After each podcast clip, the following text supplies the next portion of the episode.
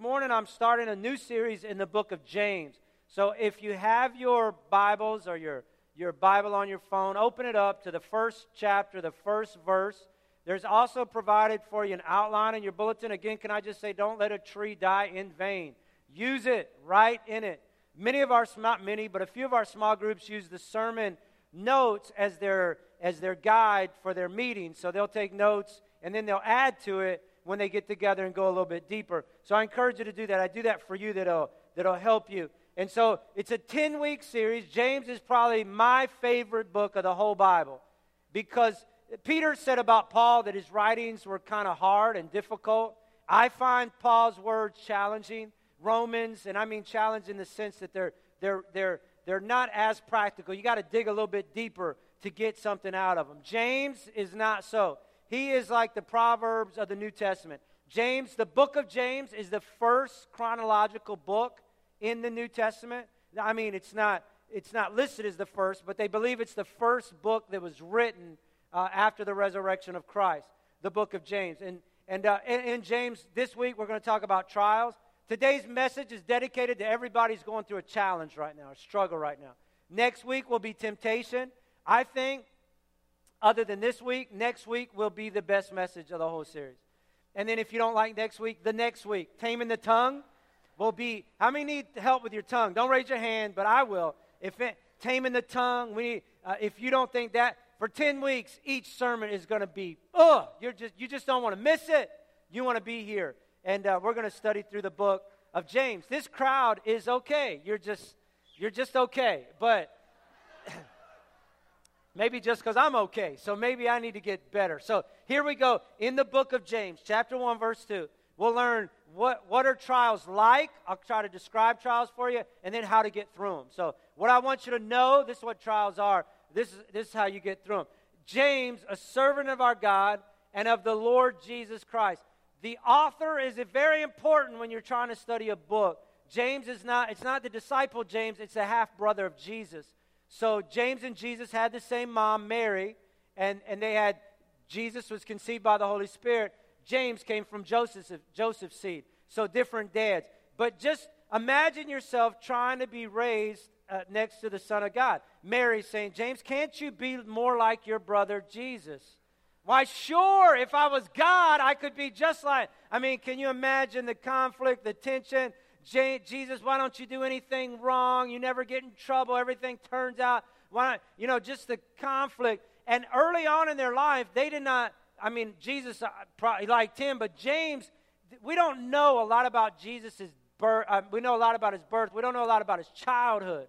We do know that from birth to adulthood till he started his ministry, that James called him a, a fanatic, a nut. It's recorded in Scripture that he was outside of his mind. His brother Jesus came back saying, I'm the bread of life. James said, Sure, you are, big fellow. You, you're, you're, the, you're crazy, is what you are. You know, I, I'm the way, the truth, and the life. No man comes to the Father except through me.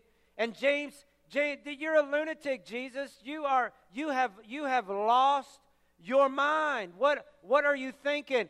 But something changes in 1 Corinthians 15. It tells us that the Bible says that Jesus in his resurrected body appears to James. So Jesus lives, dies, resurrects.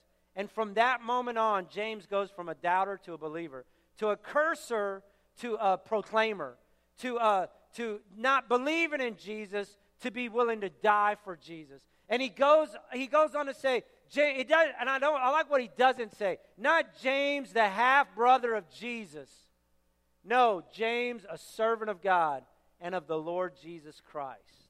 That's important. To the 12 tribes scattered among the nations. The book is written to Jews that have become Christians, so messianic Jews. And they are under uh, they are under severe why are they scattered? Because they're under severe persecution. I don't mean they're being poked at or being made fun of or being ridiculed for their faith. I mean they're being stoned. They are being uh, flogged, they are being put in prison, they are getting kicked out of their family, they are losing their jobs. They, there is a king at the time, Claudius, who is on a rampage to rid the world of any Christ followers, and he is making life extremely difficult and challenging for them. And so instead of just staying together, they, they've scattered all over the place. And James is one of these that is under extreme persecution. He's right in the battle with them, he's right in the fight with them. And so James write first book of the New Testament, first book after Jesus resurrects, the persecution and the heat is, is intensifying. And James writes this letter to encourage, to exhort, to tell them how to live their Christian life. And he starts it off with this, with this thesis or this idea or this teaching on trials or struggles or challenges or difficulties. And this is what he says. He says, Guys, I know you're scattered. Don't make light of it. I'm not saying you're not. I'm not trying to paint, look through life with rose colored glasses. I know you're in a struggle, but consider it pure joy whenever you face trials of many kinds. James gives us some, some attributes or characteristics of trials in that one verse.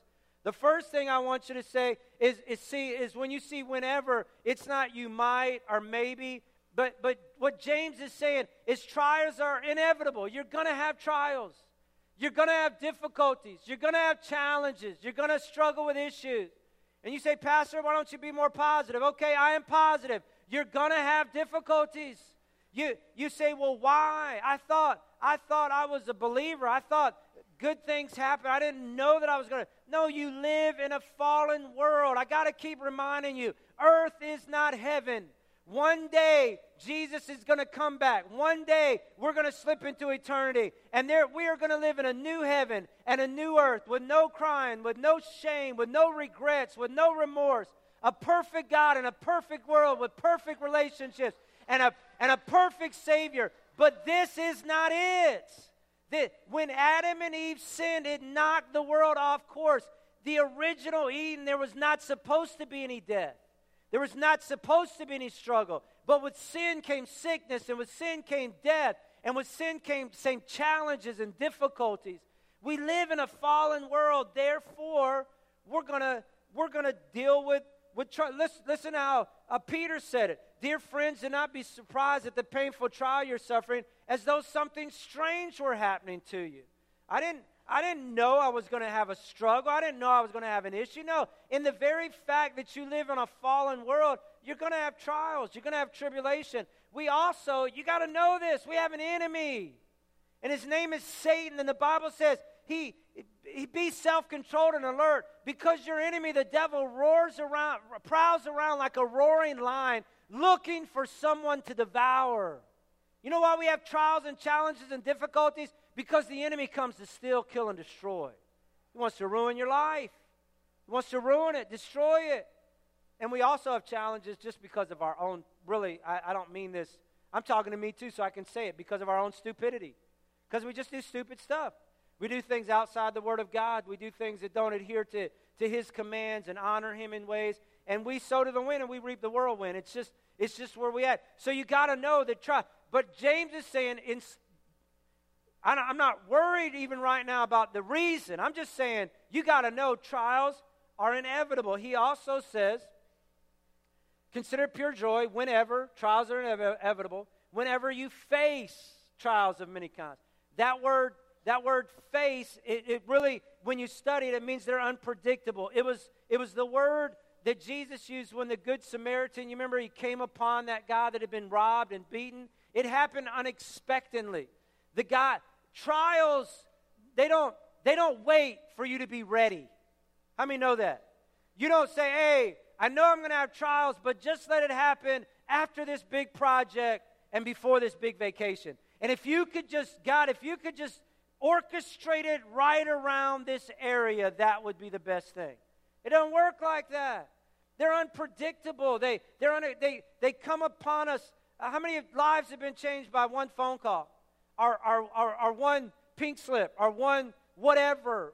It just happens that not, it was, it's been a couple years now, but, but we were in a real busy time, uh, season of a church life. And, and, and really, family life always seems to be busy with five kids. But, but it was just, and Tyler started getting these headaches.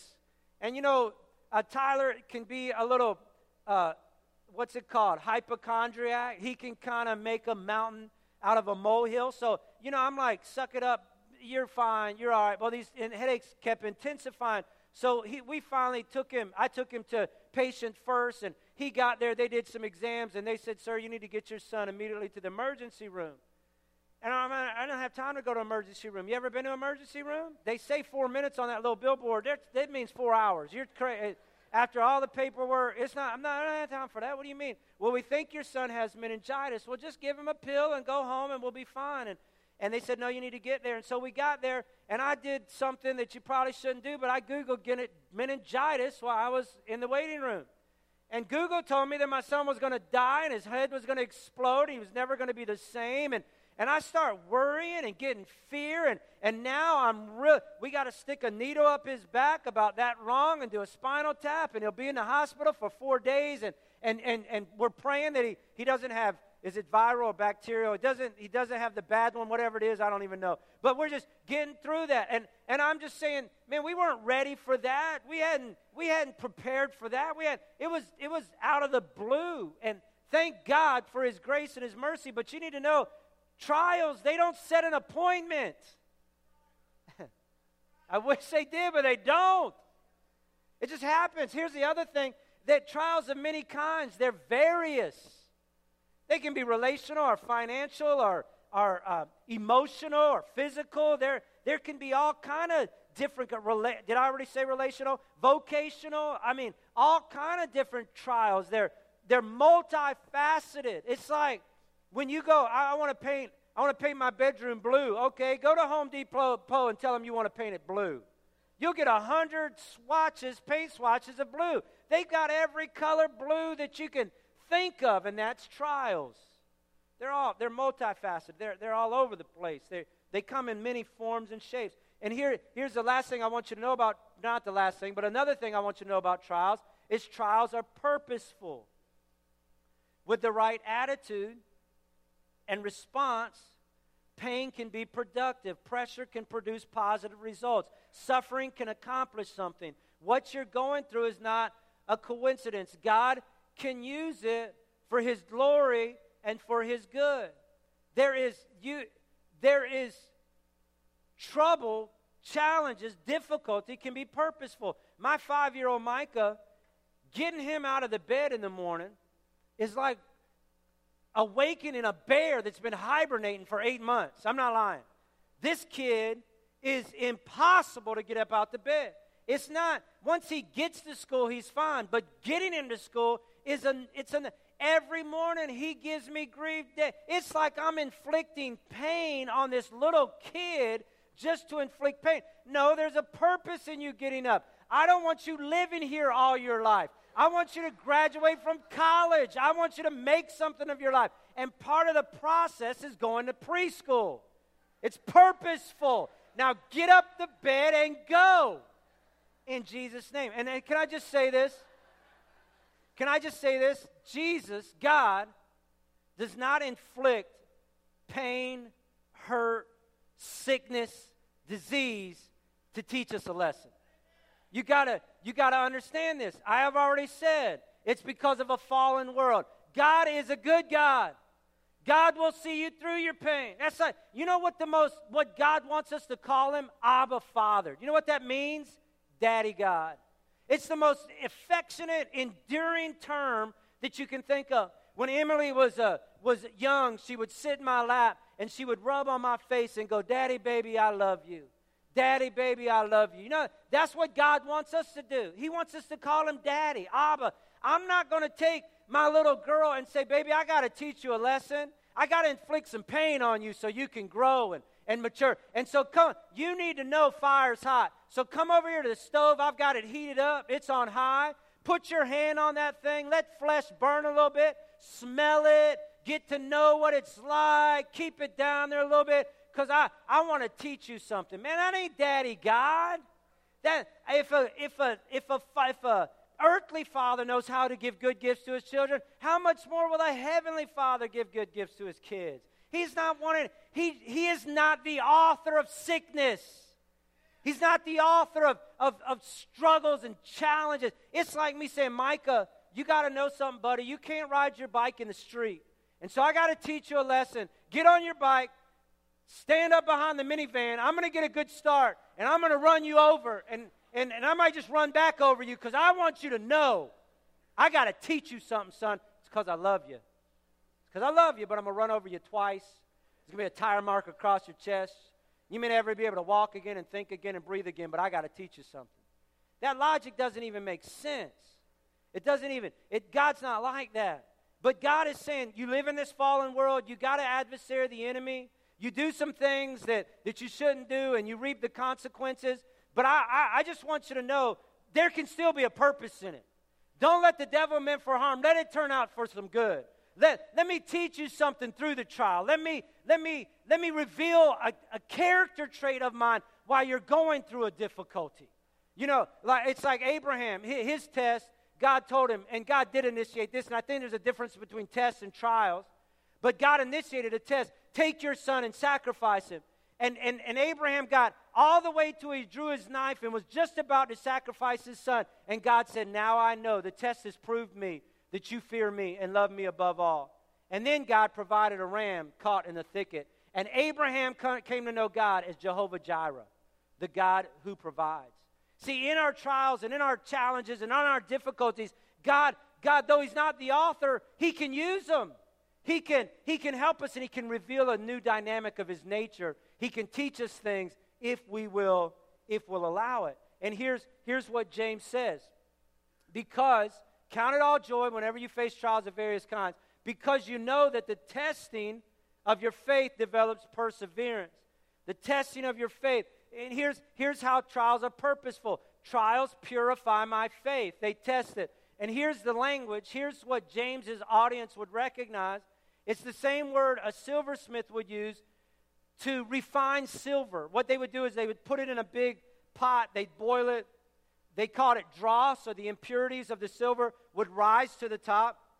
They would skim it off with a tool and they would redo it time and time again until that silversmith could look down in the silver and see his reflection. He knew that the impurities were gone. And that's what trials do. They, they, they purify our faith. See, what God's ultimate hope is, is that He looks down in our lives and sees His reflection, His patience, His love, His joy. He wants the rough edges uh, waxed away and taken away. He, he wants us to make us more like His Son. And so trials have the, the ability, if we walk through them with the right attitude and the right heart, to purify our faith. Because we really don't even know what we're like or who we are until we go through a trial. Here's what, here's what uh, Peter said In this rate you greatly rejoice, though we now know it now for a little while, you may have had to suffer grief and all kind of trial. These have come so your faith of greater worth than gold, these trials have come, which perishes even though refined by the, by the fire, may be proved genuine. I want your faith to be genuine. I want it to be to result in praise and glory and honor when Jesus Christ is revealed. Martin Luther King said, The ultimate measure of a man is not where he stands in moments of comfort and convenience, but where he stands at times of challenges and controversy. There's something about trials that helps us realize where we are and what we're about. That's why, that's why the psalmist said, Try me, test me in this, and see if there is any wicked way in me. Trials purify my faith. They also develop perseverance.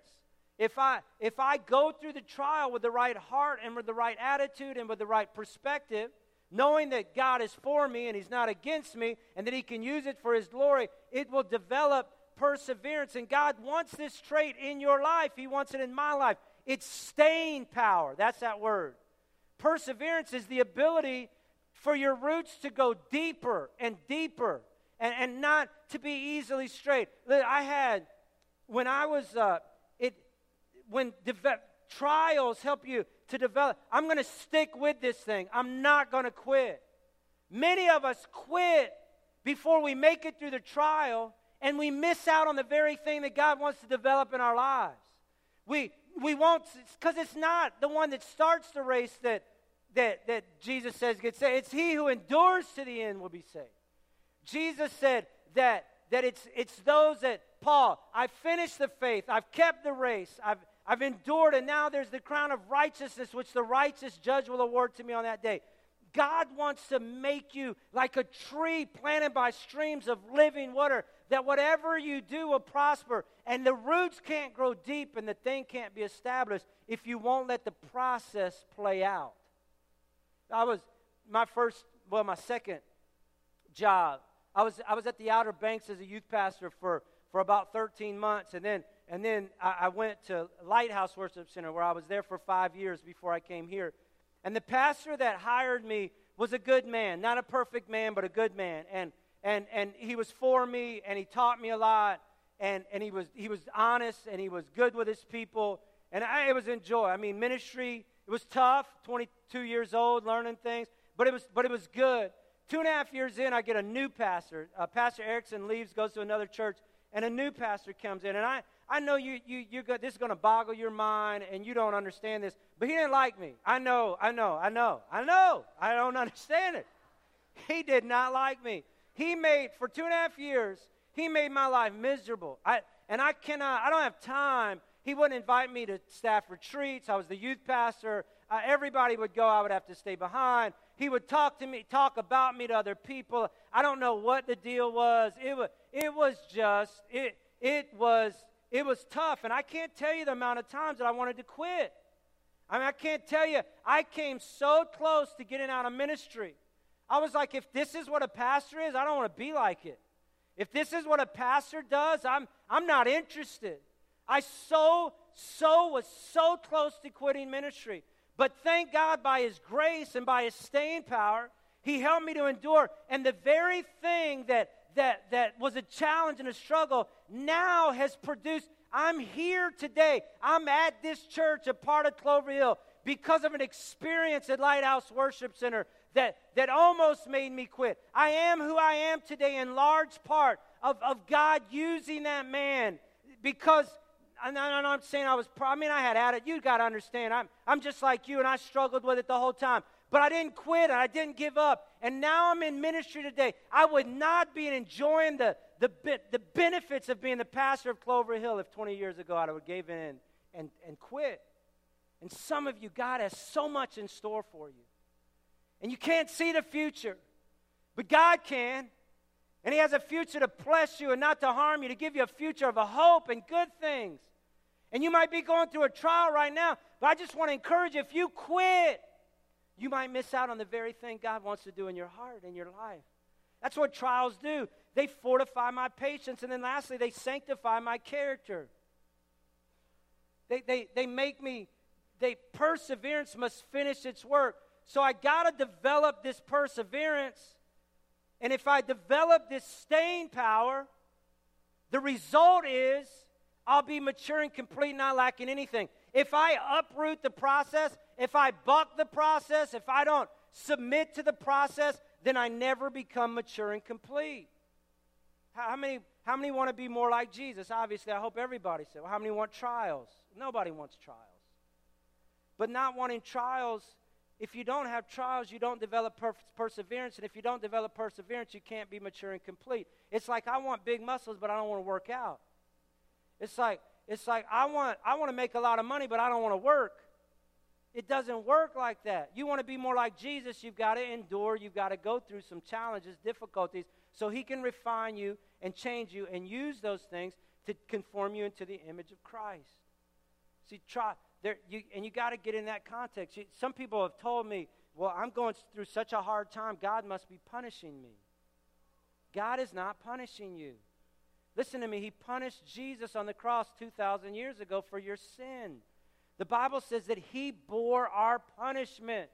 He took it. it. God is a just God. If God were to punish Jesus and punish me for my sin, it's unjust. It's, it's putting someone in prison for this, two people in prison for one crime. It's double jeopardy. It doesn't work like that. Our court systems know that's not fair. And God in heaven, He punished Jesus so we wouldn't have to be punished not punishing you. He does want to work with you. He does want to grow you. He does want to help you. So what so what do I do?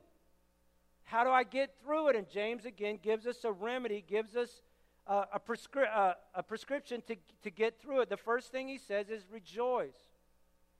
And again, I'm not trying to, don't be Pollyanna thinking everything, you know, everything's okay. It's not, it's not faking it. It's not, it, it's not, I'm not going to rejoice for my trial, but I'm going to rejoice in spite of my trial. Consider it pure joy whenever you face trials. It's like Peter and John, uh, Paul and Silas, rather, when they got thrown into prison. You remember they, they got, for preaching the gospel and seeing some man get healed, they get thrown in the, in the inner prison, shackled together, guards around them, backs tore open with a whip, hungry, tired. I don't think Paul looked at Silas and said, Man, isn't this a great day? Man, if we could just have more days like this, getting beat, get the cheese beat out of us and and just no no. I think they said paul silas in spite of what's going on can we let's just give god thanks. He's a good god. He's for us and not against us. He's got a plan in all this. And we're not gonna we're, we're gonna we're just gonna align ourselves with it. We're gonna turn our hearts towards him. And they just begin to sing and celebrate and rejoice. Here's here's how paul said it. The same guy that's saying one of the guys that's saying in prison in everything give thanks not because of everything but in spite of everything and, and give thanks, for this is the will of God concerning you in Christ Jesus. God, that's why, that's why the Bible says, I'm going to bless the Lord at all times, and his praise is going to continually be on my mouth. I'm, I'm going to rejoice in spite of this thing. It keeps my attitude right, it keeps my heart soft so that I can grow and learn the lessons that, that I need to. Here, here's the next thing request. And all I'm saying is pray and it just was an R and it lined up. So I used the word request, but it's pray. And here's what James said If anyone lacks wisdom, he should ask of God. Listen, this isn't another thought. Remember when the New Testament was written, when the Bible was written, there weren't chapters and verses. They were just, they, they just, it was like they were writing a letter. So he just came out of this saying, Consider it all joy when you have trials of various kinds. And if you lack wisdom, ask God. Pray. God, what do you want to do? What are you doing? What can I learn? How can I grow? God, help me get through this. I'm, I'm going to pray. I'm not, the trials is not the time to run from God, it's the time to run to God. It's the time to pray and ask Him to help you, give you grace, give you strength, give you understanding, give you staying power, give you all that you need to make it through this thing. Our family right now is in a trial. We are going through a real challenging time. We are in the process of of transitioning a little girl that has been in our home for 18 months back to her birth family. And you you talking about emotions? One day you're crying thinking, uh, you know, what's going to happen? The next day maybe it's the I mean it's just all over the map. You're thinking about the little girl. She's 6 years old. How how how how is she? I mean, if you're not careful, you can stress and you can strain and you can it can really get or you can pray god i need wisdom god how do i help this little girl tran- transition how do i help her daddy take on a new little girl uh, how do i god how do i help myself i don't want to be emotional wreck i don't want to be a basket case what what do i need to do what what can we do how do we get through this how do we make it god give us wisdom give us insight Give us help. Give us strength. Give us grace. Give us mercy. First, we rejoice, but then we request. We invite God into the equation. God, I need you. God, I need you. And then here's the last thing relax. And well, well, sure, that's easier said than done, but this is where I want us to get. And I think if we're if we're rejoicing, our attitude's right, and we're praying and our faith is built up, that's what prayer does. It helps build up our faith. Then we can relax. And this is what James says. When he asks, he must believe and not doubt. You know what that is? That's faith. That's saying, God, I trust you. God, I believe you. I, I believe your promises are yes and amen. I believe your word that says you'll never leave me nor forsake me. I believe that you're causing all things to work for my good.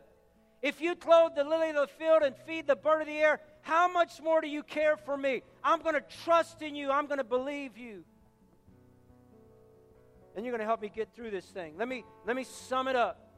Don't move around, please. I know some of you got to serve. Don't get up and go. Hear me out. I just want to recap. I'm going to read the scripture again in another translation out of the New Living Translation. Same thing I've just taught you. dear brothers and sisters, when troubles of any kind come your way, consider it an opportunity for great joy.